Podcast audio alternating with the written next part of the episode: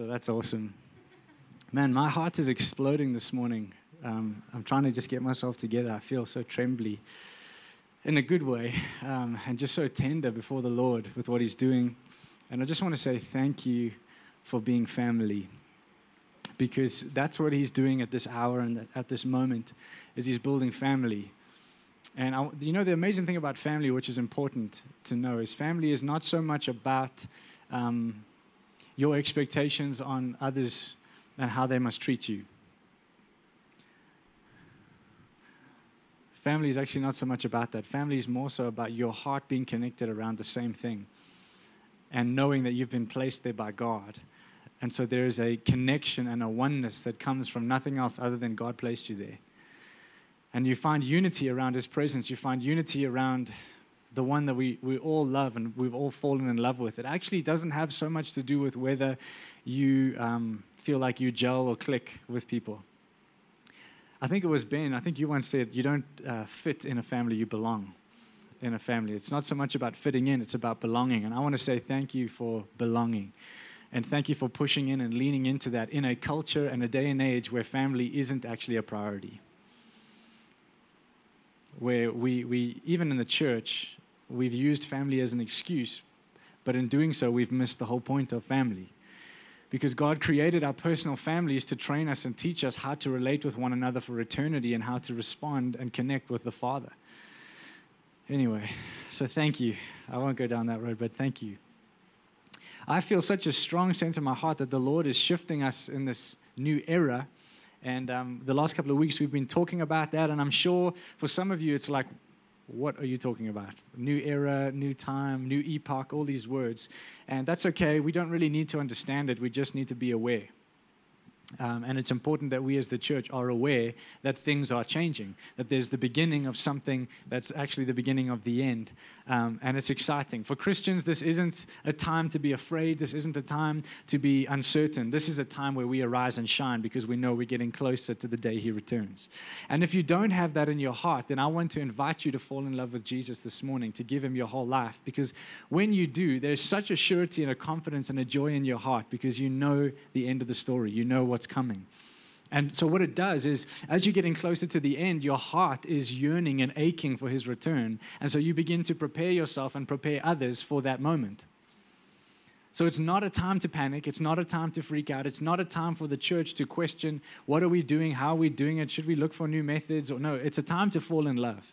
It's a time to prepare our hearts, and it's a time to prepare each other for his return. And for those that, that don't know him yet. It's a big deal.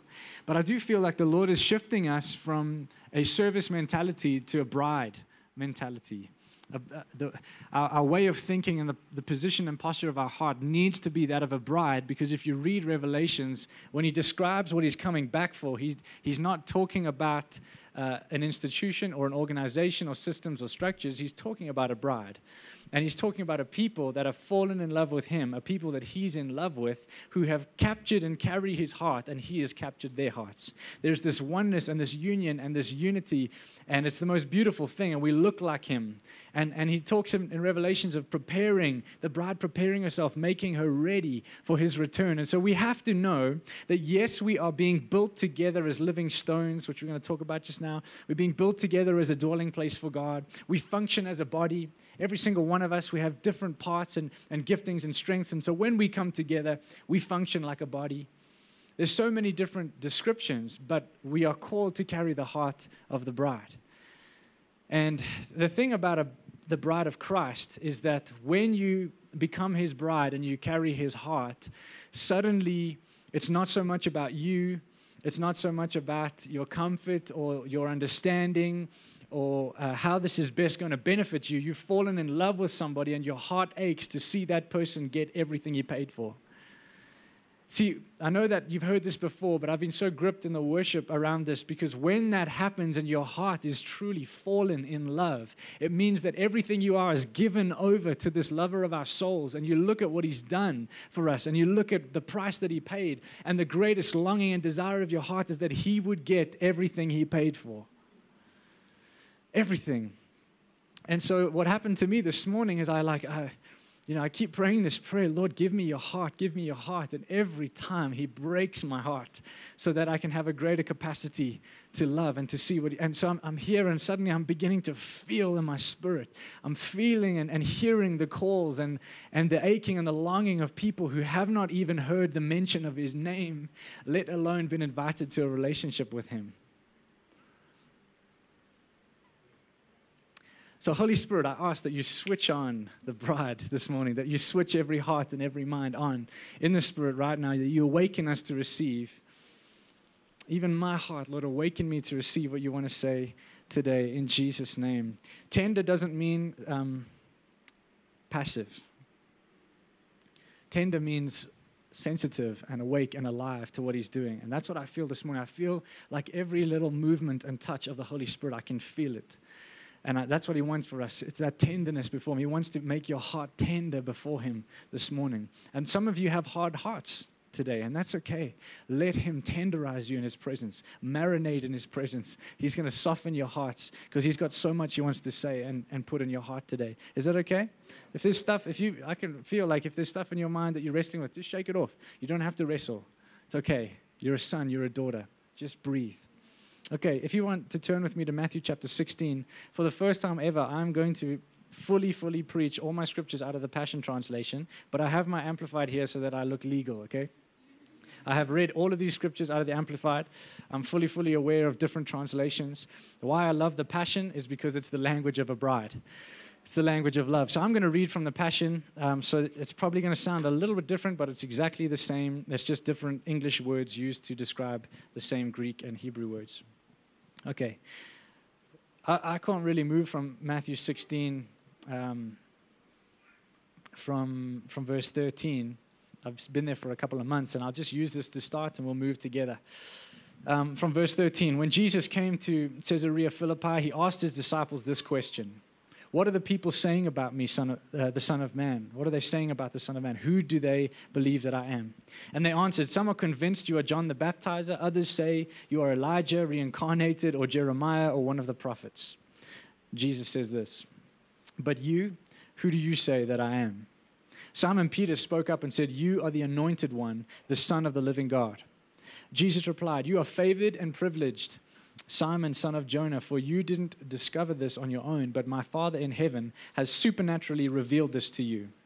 I give you the name Peter, a stone, or little rock, and this truth, in the Greek it's Petra, big rock, of who I am, will be the bedrock foundation on which I will build my church. The revelation of Jesus is what he's saying. The revelation of the Son, what you've just received, is the bedrock foundation on which I will build my church, my legislative assembly. And the power of death will not be able to overpower it.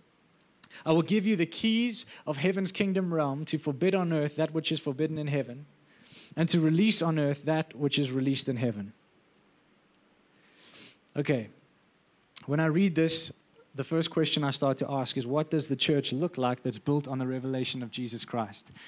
Because they're not a group of people that are built on their needs. They're not a group of people built on insecurities. They're not a group of people waiting for the church to be the answer to their personal problems. They're a group of people that are resonating around one thing, and that's that He's worthy, and we've seen Him, and we know Him, and we've received revelation on who He is, and He deserves our whole lives. So, a church built on the revelation of Jesus come to gatherings and have times of fellowship together, not because um, they're looking for something to fulfill them. They're already fulfilled in Jesus, but they do it because He's worthy and they want to see Him get His reward. And so, when we come together, we're built on His worth. You come here because Jesus is here. Does that make sense? So you don't come here with expectations of, well, you know, maybe 24 7 will meet these certain needs or things that I've struggled with. I, I, I, know, I understand that thinking. I'm just letting you know that to be built on the revelation of Jesus means everything that you need is found in Him, and we gather as the body and as the bride because it's Him. And, and He is the answer. He's pumping through the veins of this body. He, the blood of Jesus is inside of every single one of us. And as He's moving in us and through us, we're beginning to come into alignment with Him, the answer to all things. And suddenly we have the answer inside of us to bring to the world. So we're not coming to church to look for the answers we have the answer. We gather to be equipped and encouraged to become the answer to the lost around us. Does that make sense? This is so important because it, it, changes your Sunday morning, wake up and get ready to come to church. Suddenly you are prayed up, fired up, excited to be a part of the body, excited to be at church, ready to see God move. You want to equip one another, you want to encourage one another. You, are not out there having coffees, um, you know, licking each other's wounds. You're actually bringing the reality of the kingdom to each other and saying, Come on, we keep our eyes fixed on the one. We know why we're alive, we know the hour that we're in. Last week, um, my dad was sharing about that. I think it was last week. You know, for this hour I have come, Jesus says in John 12. Glorify your name. We know the hour that we're in. And so when I read this, um, I, am so stirred by that, that we're built on the revelation of Jesus. But verse 19 gripped my heart. I will give you the keys of heaven's kingdom realm to forbid on earth that which is forbidden in heaven, and to release on earth that which is released in heaven. Another way of saying it is to unlock on earth what's unlocked in heaven, and to lock or bind up on earth what is bound in heaven. The Amplified actually explains it that what you, what you do on earth will have already been done in heaven. What you unlock will have already been unlocked. What you close will have already been closed. This is incredible that Jesus says, Not only am I going to build you on the revelation that I give you of myself, but I'm also going to give you the keys of the kingdom.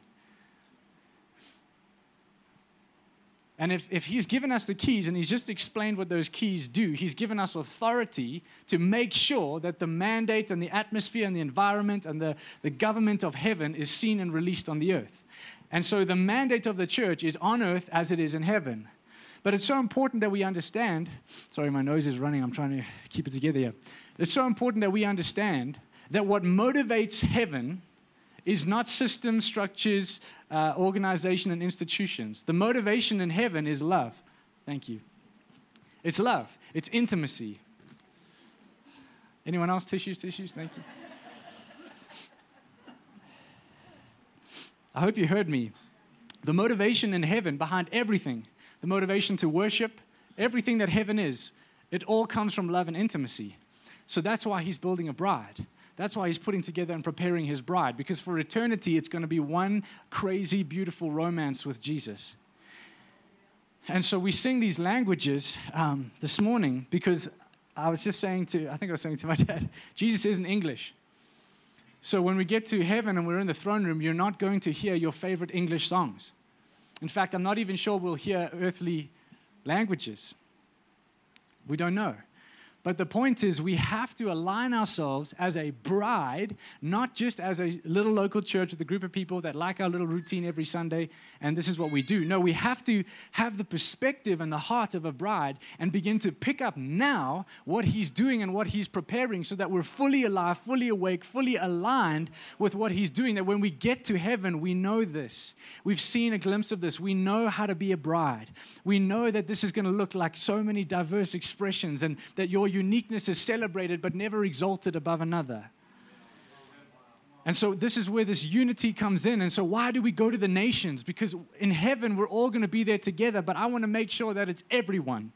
And so I'm, I'm weeping here because I'm feeling the, the forgotten and those in the mountains and the hills that nobody thinks of. Nobody wants to go there. But Jesus has been there. He's paved the way in the spirit and he's moving and he's, he's looking for people, a people that will carry his heart. It has nothing to do with your comfort, it has nothing to do with your discernment. It has everything to do with your yieldedness to the heart of God, your tenderness, that you pick up his heart and you say, Lord, all I want is for you to have the reward that you paid for. All I want is for what you've done in me, that you would do it in everyone that I see and meet. That those that nobody's thinking about, the broken, the forgotten, the lost, whether it's down the road or across the world, that they would experience you. And so when we talk about nations, it's not because we're, we're stoked about travel. To be quite honest, the places we're going are never the nice tourist places. it's part of the reason why you know, we talk about Afghanistan, Pakistan, Iran. Nobody wants to go there on holiday. Do you know what I'm saying? And God's put a fire in us as a community. I know He's put a fire in me for these places. And when I look at it in the natural, I go, I don't want to go. But in the spirit, I feel the longing and the ache of the heart of God, of the heart of the bridegroom for these people. And so, what it does is it causes you to, to die to yourself again. This is the gospel. To put those things aside, to say, Lord, give me your heart. Make me tender. Make my heart soft. I want to care about the things you care about. I want to love people that you love. I know I don't have the capacity in and of myself to love terrorists and to love rebels and to love just even the guy on the street who has no home and hasn't showered in three months. I don't have that capacity in of myself, but when I'm positioned as the bride, I receive the tender heart of the Father, and suddenly I'm positioned to love. I'm, I'm able to love with a love that's supernatural. This is the heart of God. And so when we think about the keys of the kingdom realm, it's not so much keys just for your prosperity, as much as I believe in that. It's not just keys to unlock your well being. That's beautiful. That's like the tiniest part of the gospel. It's actually picking up what God cares about hearing his voice and being obedient to unlock at the right time the, the places, the people, the, the lands that God's beginning to reach at this time. You know, it's a funny, it, it's a strange thing for me that it's strange to the church to talk about the unreached. Because when I read the book of Acts, it's the entire mandate of the church is where has the gospel not been proclaimed? We need to take it there. Do you hear what I'm saying? So the problem is we've become so introspective and self-absorbed without meaning to. I'm not being ugly. This is what happens. It, you know, if we're not staying fixed and focused on Jesus, we begin to look at ourselves and we, we get messy. And so suddenly the church is so introspective, and even uh, through this COVID time, it's like just trying to survive. Church is just how do we just keep our doors open? How do we just keep going? How do we? No, come on. We're the bride of Christ. Nothing can stop us. He, we've been given the keys of the kingdom realm to unlock and to bind, to unlock and to close. And so now, as the church, we come alive because we realize, okay, wow, Lord, we're called to rule and reign. We're called to actually have dominion here on the earth. But it doesn't happen because you suddenly decided to get some confidence, pick yourself up, and act more spiritual. It happens because you've come to the end of yourself. You've received the gift of tears, as Corey Russell talks about it. Gift of tears, when you get to the point where there's nothing left. You're beyond words.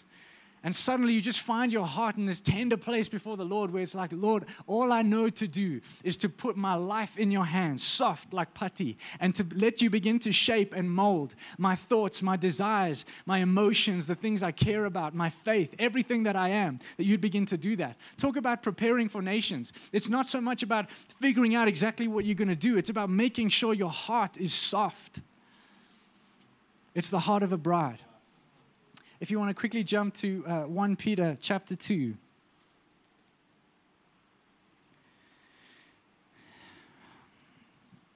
We'll read um, from verse 1. So abandon every form of evil, deceit, hypocrisy, feelings of jealousy, and slander. In the same way that nursing infants cry for milk, you must intensely crave the pure spiritual milk of God's word. For this milk will cause you to grow into maturity, fully nourished and strong for life especially now that you've had a taste of the goodness of the Lord Jehovah and, and have experienced his kindness.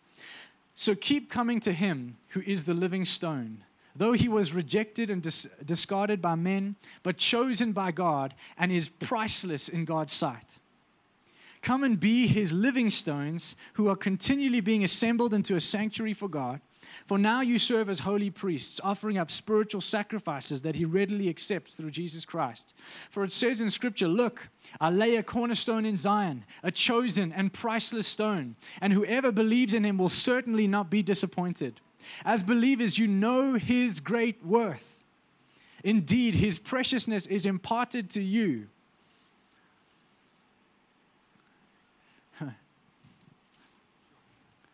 How do you know you're a believer? As believers, you know His great worth. And His preciousness is imparted to you. But for those who do not believe, the stone that the builders rejected and discarded has now become the cornerstone, and a stone that makes them stumble and a rock to trip over. They keep stumbling over the message because they refuse to believe it. And this they were destined to do. Here's what's a little bit scary. I'm not going to go down this road, just throw it out. Why is it that there's still parts and, and groups in the church that are offended by this message.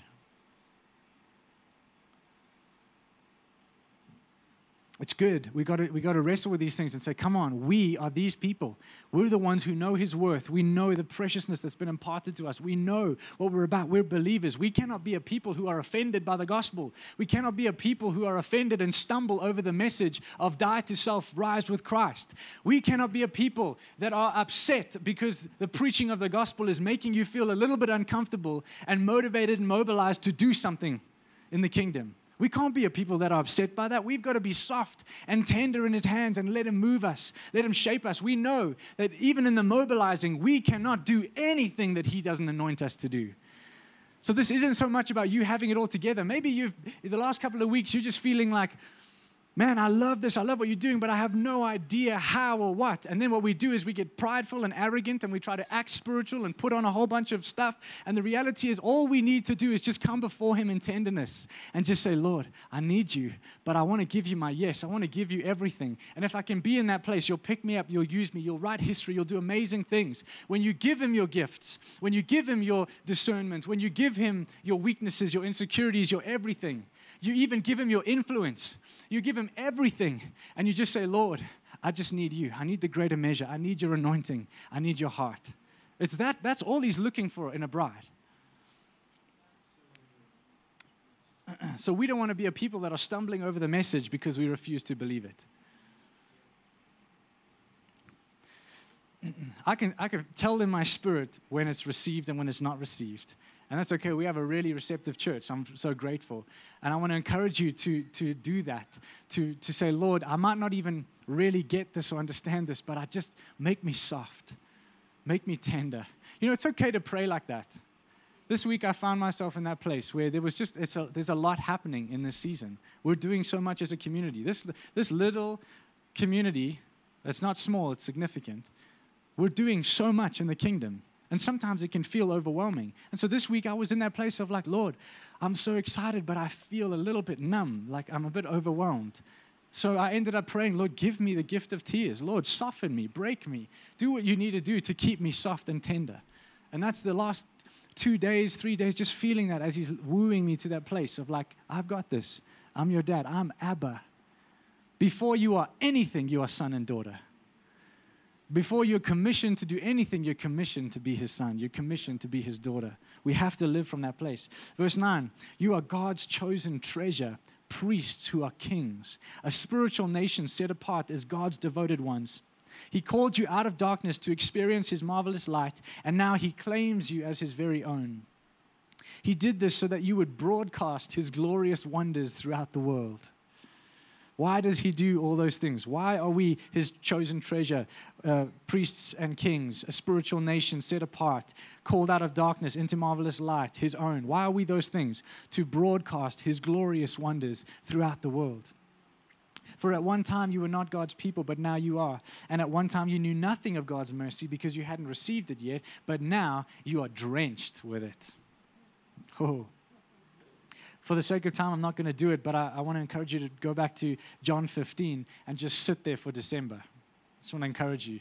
Just go to John 15, you just stay there. Because December, in the natural, it's wind down. And what happens is, in the spirit, we, we don't stay sharp. So, because we now just want to rest and switch off, it's just everything shuts down.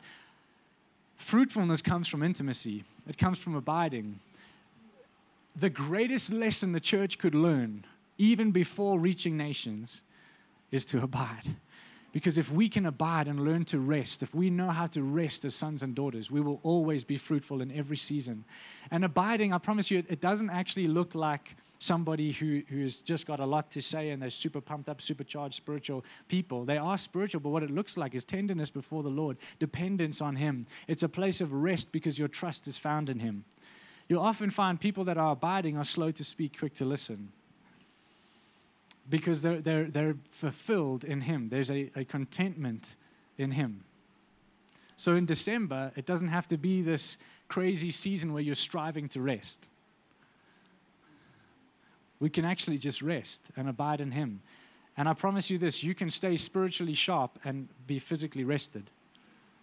You don't have to switch off to rest. And I'm saying this because where we're going in 2021, from the 3rd of January or 1st of January, it's go time. and we got to be ready as the bride. We got to be ready as the church. Because I'm more aware than ever that two or three or five or six crazy people hopping around the world might do one or two great trips, but we need a community to finish the Great Commission. We need the bride, we need the body. So good. That's good preaching. If you want to quickly jump to Revelations 22. Uh, we'll just quickly read verse 17 for the sake of time, just to keep moving.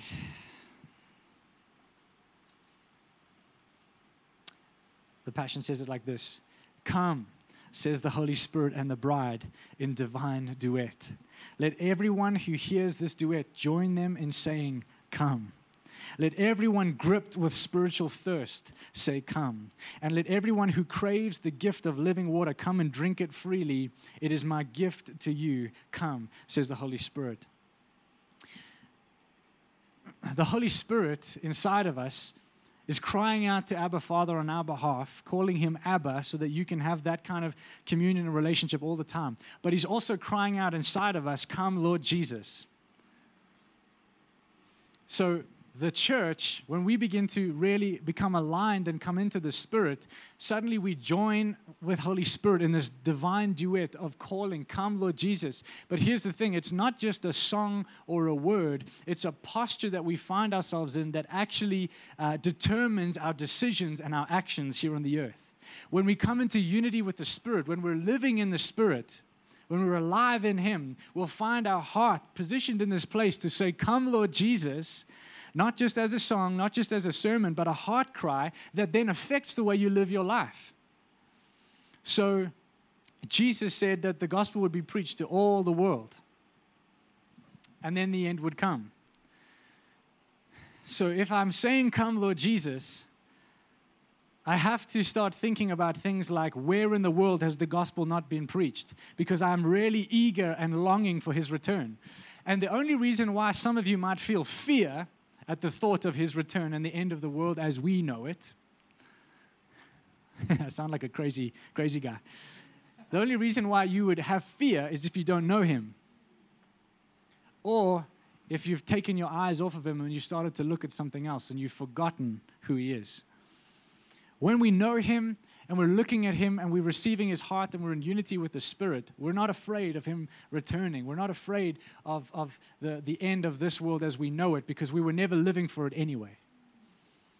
And so the church comes alive in the end times when we start to align ourselves with Come, Lord Jesus. We're eager for your return. We're aching for you. And it, it, it affects every decision that you'll make in your life.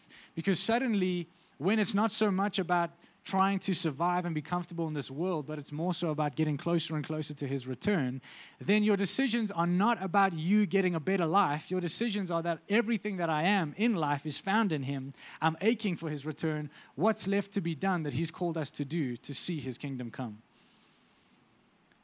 This is why we talk about nations. This is why we, we, we want to reach the lost and evangelize, and why we want to see those in bondage set free, the captive set free, because it's His kingdom, because we want Him to come. We want to be ready as the bride.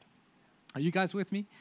Awesome. Uh, okay, this will be a little bit of a, a, weird one, but it's okay. Let's go Revelations 14. And please, I'm going to say this.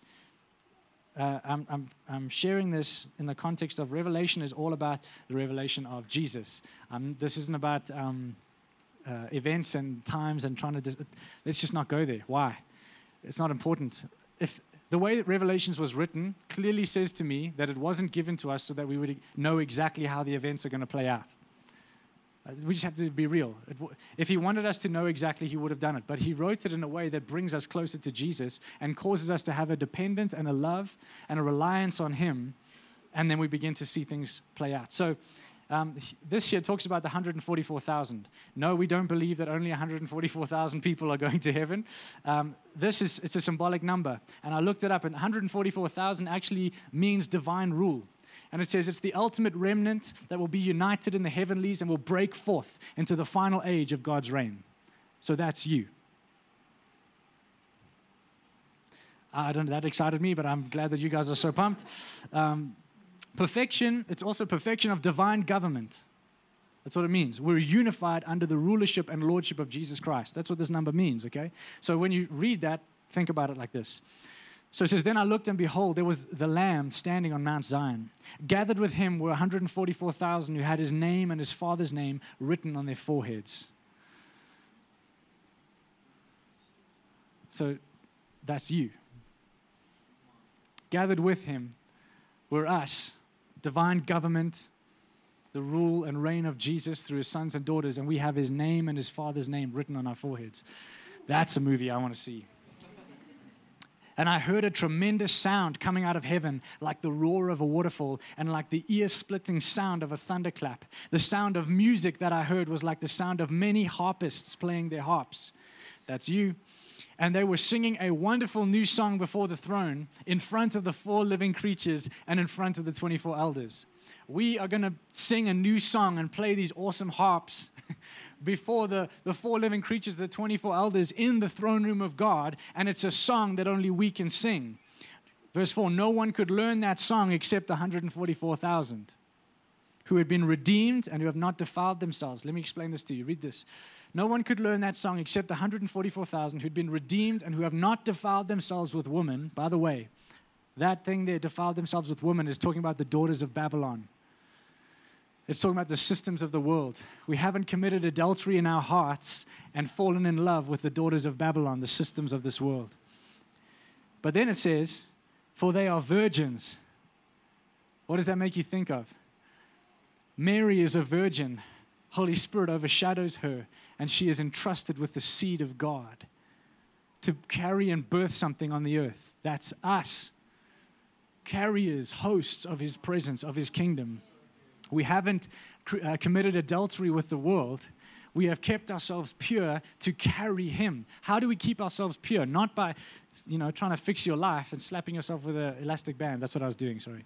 Um, but actually, keeping ourselves pure is staying aligned with what Jesus has done and what He's given us, what He's paid for, and realizing that that has happened so that we could be prepared as a resting place for His presence and for His kingdom because we're sons and daughters. This is what this is saying. Come on, Revelations comes alive when you begin to understand this. It says, And they join themselves to the Lamb wherever He goes. Imagine that's just how we operated. Where is Jesus going? We are joined with Him. So he says, We're going to Turkey, we're going to Turkey. So he says, We're going to Hillbrow, we're going to Hillbrow. We're going to Sandton, we're going to Sandton. We're joined, we're one with him. Oh, thank you, Lord. Um, they have been purchased from humanity.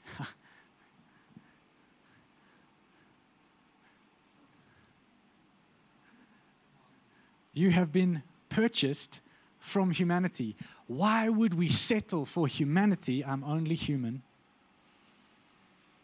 When you've been purchased from it? Why would we think with human worldly understanding when you've been purchased from humanity? You don't have to live in the wisdom of man. You don't have to listen to the advice of the wisdom of man. You have been purchased from humanity into the kingdom of the Son, where there's divine wisdom from heaven that makes no sense in the context of earthly wisdom, but in here it's a supernatural wisdom that we receive, that we take into the natural, and we astound those. We use the foolish things to confound the wise, and the kingdom of heaven invades earth.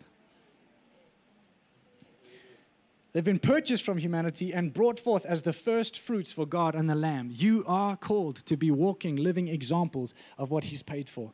Their words are always true, they are without flaw. Then there's this interesting uh, passage, and I'll just read the beginning. And there's three angels that make these announcements. Basically, the first one, it says, uh, Then I witnessed another angel flying in the sky, carrying a message of eternal good news to announce to the earth. Ooh. To every tribe, language, people, and nation. It cannot just be about me and Jesus, because to be the bride means to care about this every tribe, every language, every people, every nation. You cannot fall in love with the shepherd of the nations and the desire of the nations and think that it only has to do with you when actually all of this is about a bride that is from every tribe, tongue, and nation that he's bringing together in one place. Okay. Um, so, so he says this every tribe, tongue, people, nation. With a loud voice, he shouted, This is this angel, You must reverence God and glorify him, for the time has come for him to judge. Worship at the feet of the creator of heaven, earth, and sea, and springs of water. It's a, it's a call to worship. It's a call to reverence, it's a call to adoration, and it's being released across the earth. The second one says, uh, there's a second angel followed that declares, She fell, she fell. Babylon the Great is fallen. Babylon representing the systems of this world. fallen. She once seduced the nations and made them all drink the wine of passion of her harlotry. You don't want to be that. Third one, it's a whole hectic thing, but the third one is basically to save time. Those that are that don't believe, that have accepted the mark of the beast. We know, don't get into all this weird stuff. Don't it's not something on your head or in a chip, whatever. Just let's keep it simple. They didn't believe in Jesus. They rejected the Son of God. And it talks about the wrath that's there. For, and we, come on, we've got to be honest. Let's stop being wimps and not talking about the things that are actually true, and that there is eternal separation from God, in which the wrath of God is poured out on those who choose not to believe. And the reason that there's a, the opportunity to choose is simply because you cannot experience true love if you don't get to choose it. You don't know love unless you get to choose to love somebody. It takes two to make love known. So God's heart is not for people to perish. God's heart is for all to come in, but He's given us the choice. So this third angel announces that. It's quite intense. If you want to read it later, you can. Let's just save time. Um, but then, this is awesome. Verse 14 I looked, and behold, I saw a white cloud, and sitting upon it was one like the Son of Man, wearing a golden crown and holding a sharp sickle. I love Jesus. He is cool. anyway.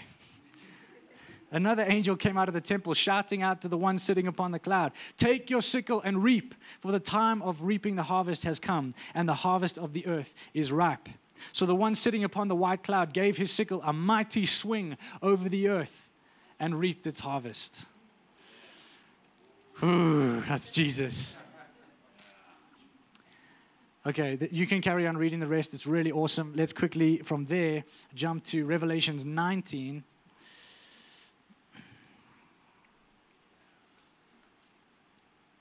Verse 6. Whew. I love Revelations. then I heard what seemed to be the thunderous voice of a great multitude, like the sound of a massive waterfall and mighty peals of thunder, crying out, Hallelujah! For the Lord our God, the Almighty, reigns. Let us rejoice and exalt him and give him glory, because the wedding celebration of the Lamb has come.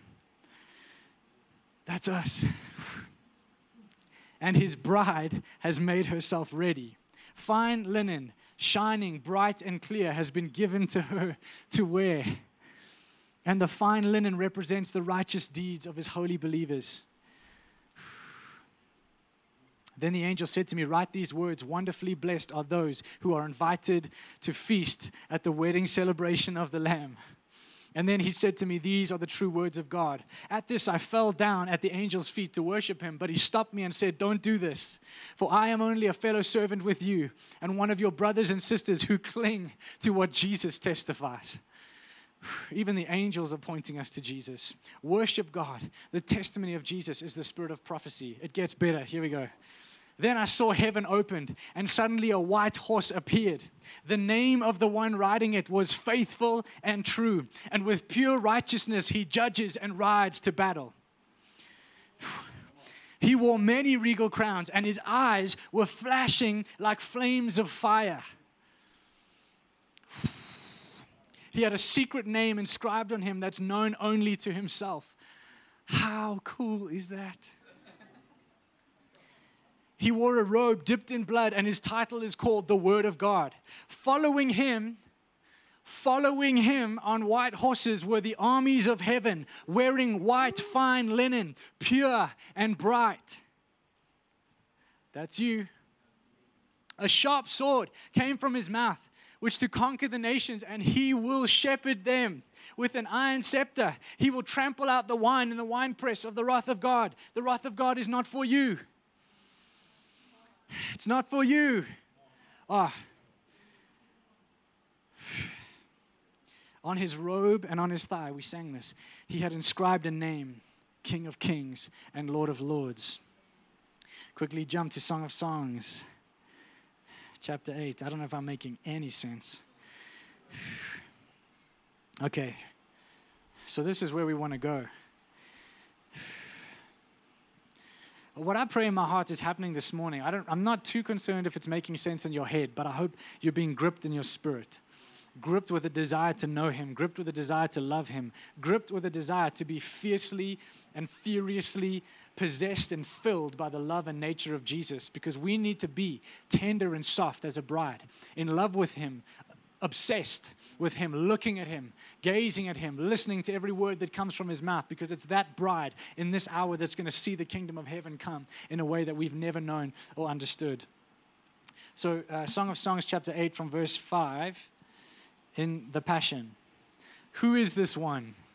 Look at her now. She arises out of her desert, clinging to her beloved. When I awakened you under the apple tree as you were feasting upon me, I awakened your innermost being with the travail of birth as you longed for more of me. I don't know about you, but I feel like that's where I've been or we've been for a while. Right here. Who is this one? Look at her now she arises out of her desert clinging to her beloved. Maybe 2020 was kind of like that for you. Just a desert and you're just clinging. You just hold on and you just, he's my beloved. He's all that I know. He's all that I want. And I'm just going to hold to him. I want to tell you that's not a place of weakness. That's a place of great strength for the bride. When I awakened you under the apple tree as you were feasting upon me, come on. I awakened your innermost being with the travail of birth as you longed for more of me. We've been there. We've been in that travail of birth because we've been longing for more. We know that it was never meant to be nice little cookie cut services that make us feel better. We know that there's more. We long for all of Him. We want to see His kingdom come. this is what He says now Fasten me upon your heart as a seal of fire forevermore. This living, consuming flame will seal you Everybody say, seal you. Seal you as my prisoner of love. What does it look like to be a prisoner of his love? There's just no escaping. There's no, there is nothing, nothing in your past, present, or future, no situation, circumstance too difficult, disappointment too great, failure that you think is actually a failure. None of that can actually separate you from His love when you put it on a seal, as a seal over your life forevermore. And you become a prisoner of His fiery love. My passion is stronger than the chains of death and the grave. Not even death can separate you. All consuming as the very flashes of fire from the burning heart of God. That's the fire we're talking about. These flashes of fire from the very burning heart of God. Place this fierce, unrelenting fire over your entire being. I know I'm an intense dude, but I love this kind of language. It's like, just when you think it's, it's like too much, he describes it as even more graphic. It's like, take this fierce, unrelenting fire and put it over your entire being. Ah, Rivers, I love this, rivers of pain and persecution will never extinguish this flame. Rivers of pain and persecution will never extinguish this flame. Endless floods will be unable to quench this raging fire that burns within you. This is the heart of the bride. This is what we need.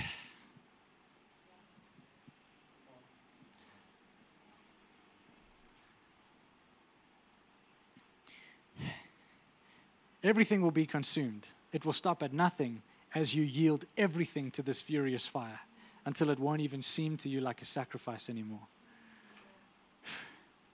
This is the heart of a bride. But why would you go all the way to Turkey, all the way to Antioch, where nobody wants to go?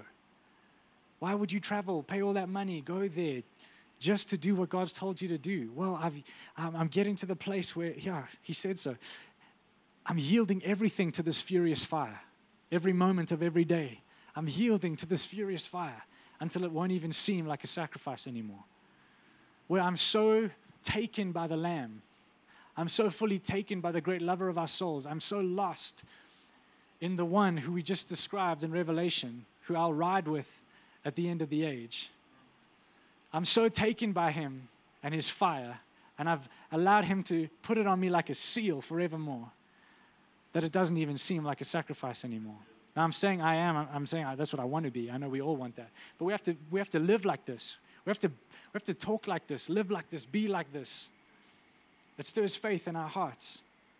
It's okay to say that you are something with the expectation of Holy Spirit to make you that. That's confidence. Um, wow, time. Rivers of pain and persecution will never extinguish this flame. What flame? Romance, love, intimacy. Endless floods will be unable to quench this raging fire burning within you. Everything will be consumed. Everything. We have to allow everything to be consumed. Maybe you feel like I'm hopping on this a little bit and, and going on too much, but the reality is we need to get this. You know, I, I, I feel the, is that the right word? Anyway, yeah, I'm hopping. I'm playing hops in heaven. We need to understand this because we're in, we're in a moment and an hour and a time in history where it's just not the same anymore. And so it's, it actually, it's going to get real uncomfortable if you carry on living the way you were living. It's going to be really uncomfortable and really difficult if you stay where you've been for the last 10 years. We have to move. And I'm just telling you from experience this last couple weeks, it's a whole lot better being tender and knowing nothing. I don't understand anything. I don't even know what you're doing, but I'm tender and I'm in and then it's so easy because he goes, I can take that and shape that and move that. It's rather that than being super spiritual. And I, am saying that in, in an exaggeration. We must be spiritual and supernaturally spiritual, but, but in a pseudo way, in a false way. We try and put on spirituality. We try and pretend like we actually know what's going on. And we justify certain things and put on this whole show. And the reality is, what's happening is we're being dragged by Jesus. And we go, I know what's happening. I know, I know where we're going. I'm a good leader. I've got vision. Just letting you into my process. Honestly, you get to the point where you just go, you know what, Lord, I don't want to be a leader. I want to be a son. And I just pray to God that somebody follows and we'll just keep going. Because I don't see Jesus teaching on stuff like that. Well, I'm not called to do this or that. Oh, come on, let's just get all of this language out of the church and let's just get real tender before Him.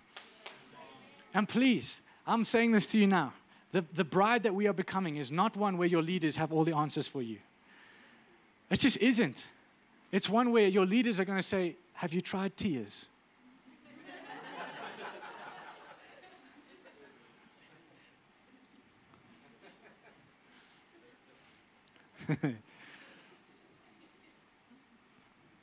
you know, there's a story about that, which is why I use that reference with the Salvation Army, where there was a group that were working into a region and they weren't seeing any fruit no salvations, no results, nothing. So they write a letter to the founder of the Salvation Army, William Booth.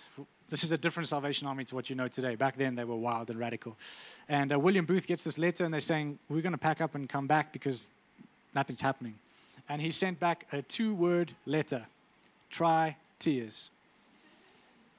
And they got on their face and they wept before the Lord. They got to the end of themselves, and God began to move.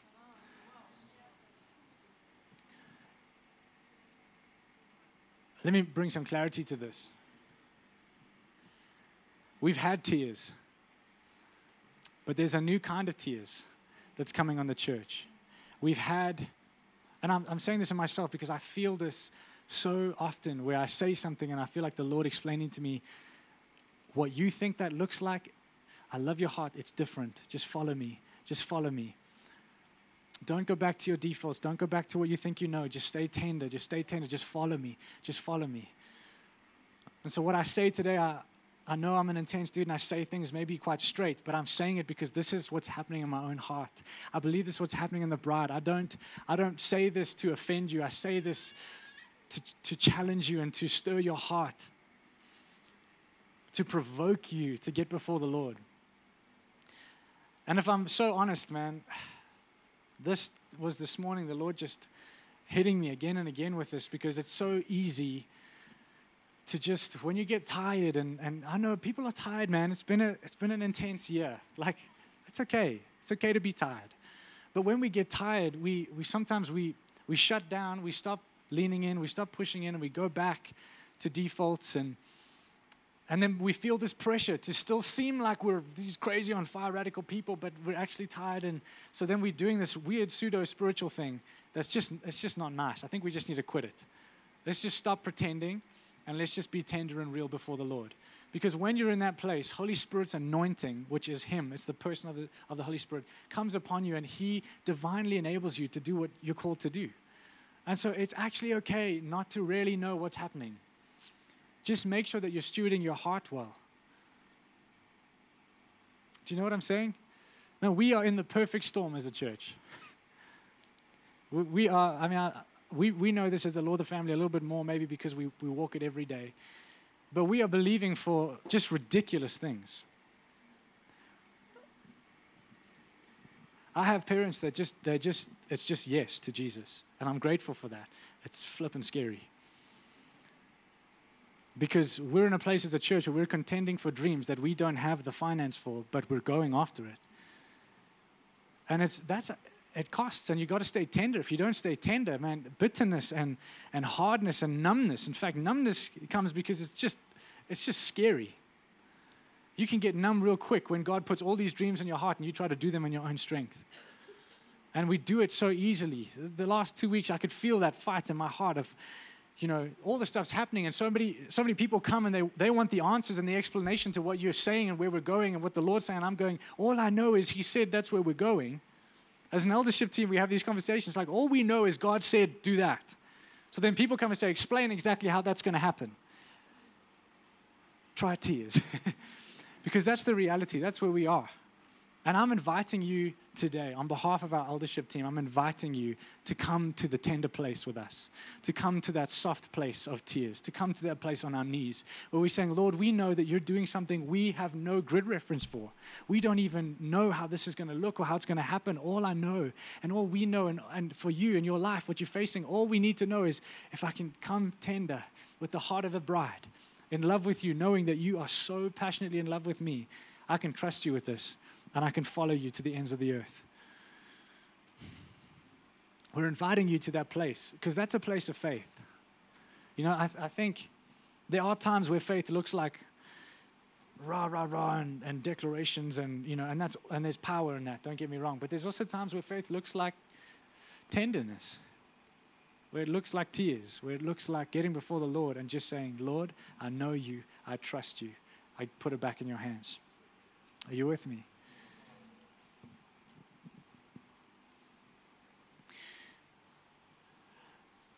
And so I, I pray that you didn't fall asleep to this word. And I mean in the spirit. Because it really, it's not a word to impress you. I, I think we are beyond that as a church, and I hope you didn't come to be impressed. But I pray it's something to stir your heart.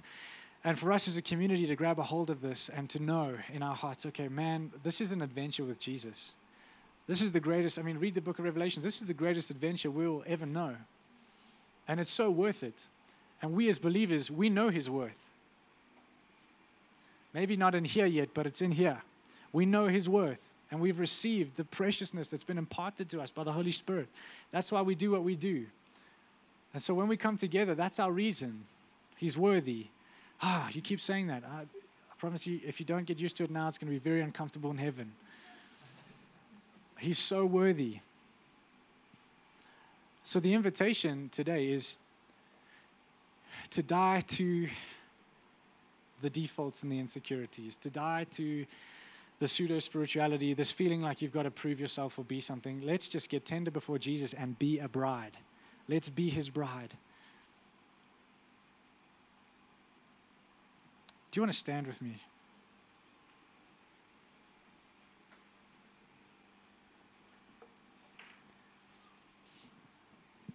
Yeah. We're in the greatest hour, the greatest hour the church has ever known. What a privilege to be alive. And I pray, Holy Spirit, that you put that in our hearts now, that it, this is a privilege to be alive at this time.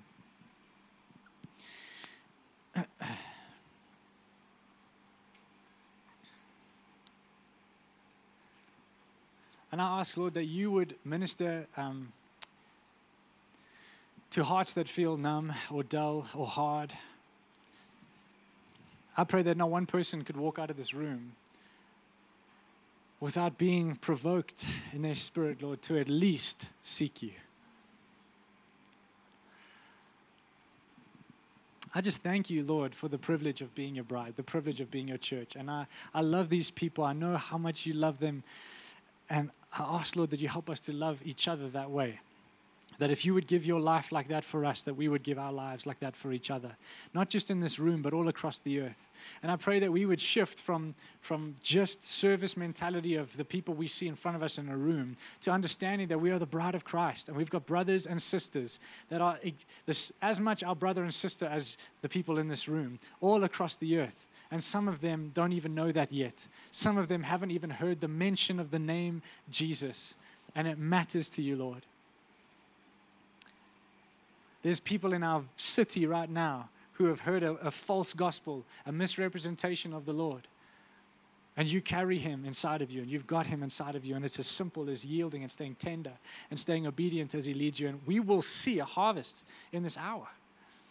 And I pray for that harvest in our lives and in our hearts. I pray for that harvest in Johannesburg and in South Africa and in Africa and in the ends of the earth, the nations. Lord, I thank you for that harvest that comes from tender, simple obedience.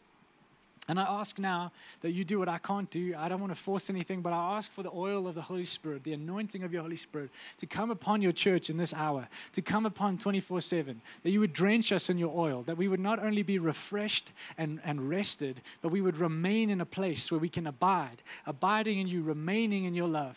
All through this time, I pray that December, Lord, is going to be a time of rest, of refreshing, but also a time where you're going to speak to people's hearts, prepare them very significantly for what's coming in 2021, Lord. And I thank you that in this uh, almost like a valley of decision, there's such rest and peace, Lord. There's so much peace. We thank you for the kingdom of heaven, where it's a government of peace and love that rests upon your church.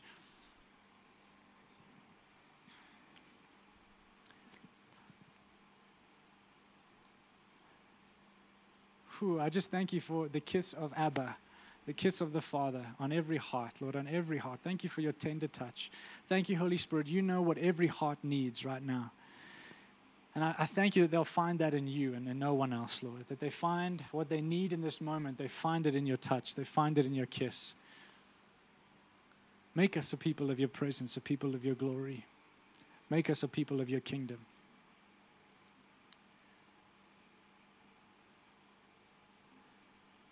I thank you for just deep healing, freedom. Thank you for your goodness and your faithfulness that you'd minister that to our hearts, that we can trust you. And I pray for that seal of fire, that you would seal all of us today with that fire, Lord, forevermore, forever and ever and ever, that we can yield everything to this furious fire of love until it doesn't even seem like sacrifice anymore, where obedience is a joy, it's not a burden. Father, I pray that I release it over every single person here today. And I ask that they, they leave this place not, um, not treating it just like a service or a message, but that they take this into the secret place with you. And they dive into that romance that you've called us to, and that we would be a soft, tender people that are lovesick that say, Come, Lord Jesus. That is the bride we join, Holy Spirit, we say, Come, Lord Jesus. Come in my heart, come to my family, come in my life, come in my business. Come to the ends of the earth, come to the unreached. Come, Lord Jesus, come. In Jesus' name, amen. Thank you, Lord.